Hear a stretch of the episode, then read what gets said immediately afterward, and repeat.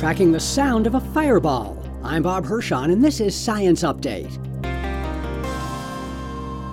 In early 2018, thousands of people witnessed an exploding meteor or bolide streaking over Michigan. Scripps geophysicist Michael Hedlin says many such meteors visit Earth each year, but few happen to occur so close to so many advanced seismological instruments, including infrasonic microphones that recorded its roar